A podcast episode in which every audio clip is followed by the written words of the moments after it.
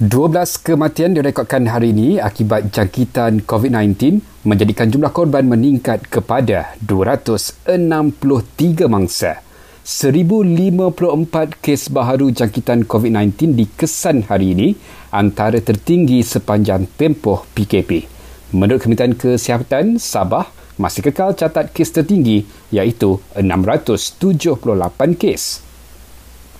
Majikan digesa untuk berikan cuti kepada pelajar praktikal yang menjalani latihan industri sektor masing-masing terutama di kawasan zon merah.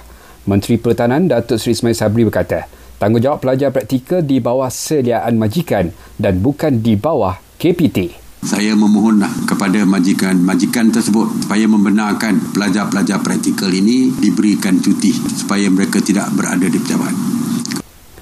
Dalam perkembangan lain, daerah Seremban akan jalani PKPB bermula Khamis ini hingga 18 November depan. PKPB itu melibatkan sembilan mukim antaranya Ampangan, Seremban, Labu, Rantau dan Lengging.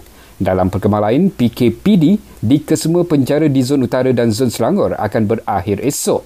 Namun, PKPD di penjara Semamperai dan kuartus penjara Semamperai dilanjutkan lagi selama dua minggu bermula Khamis ini hingga 18 November depan.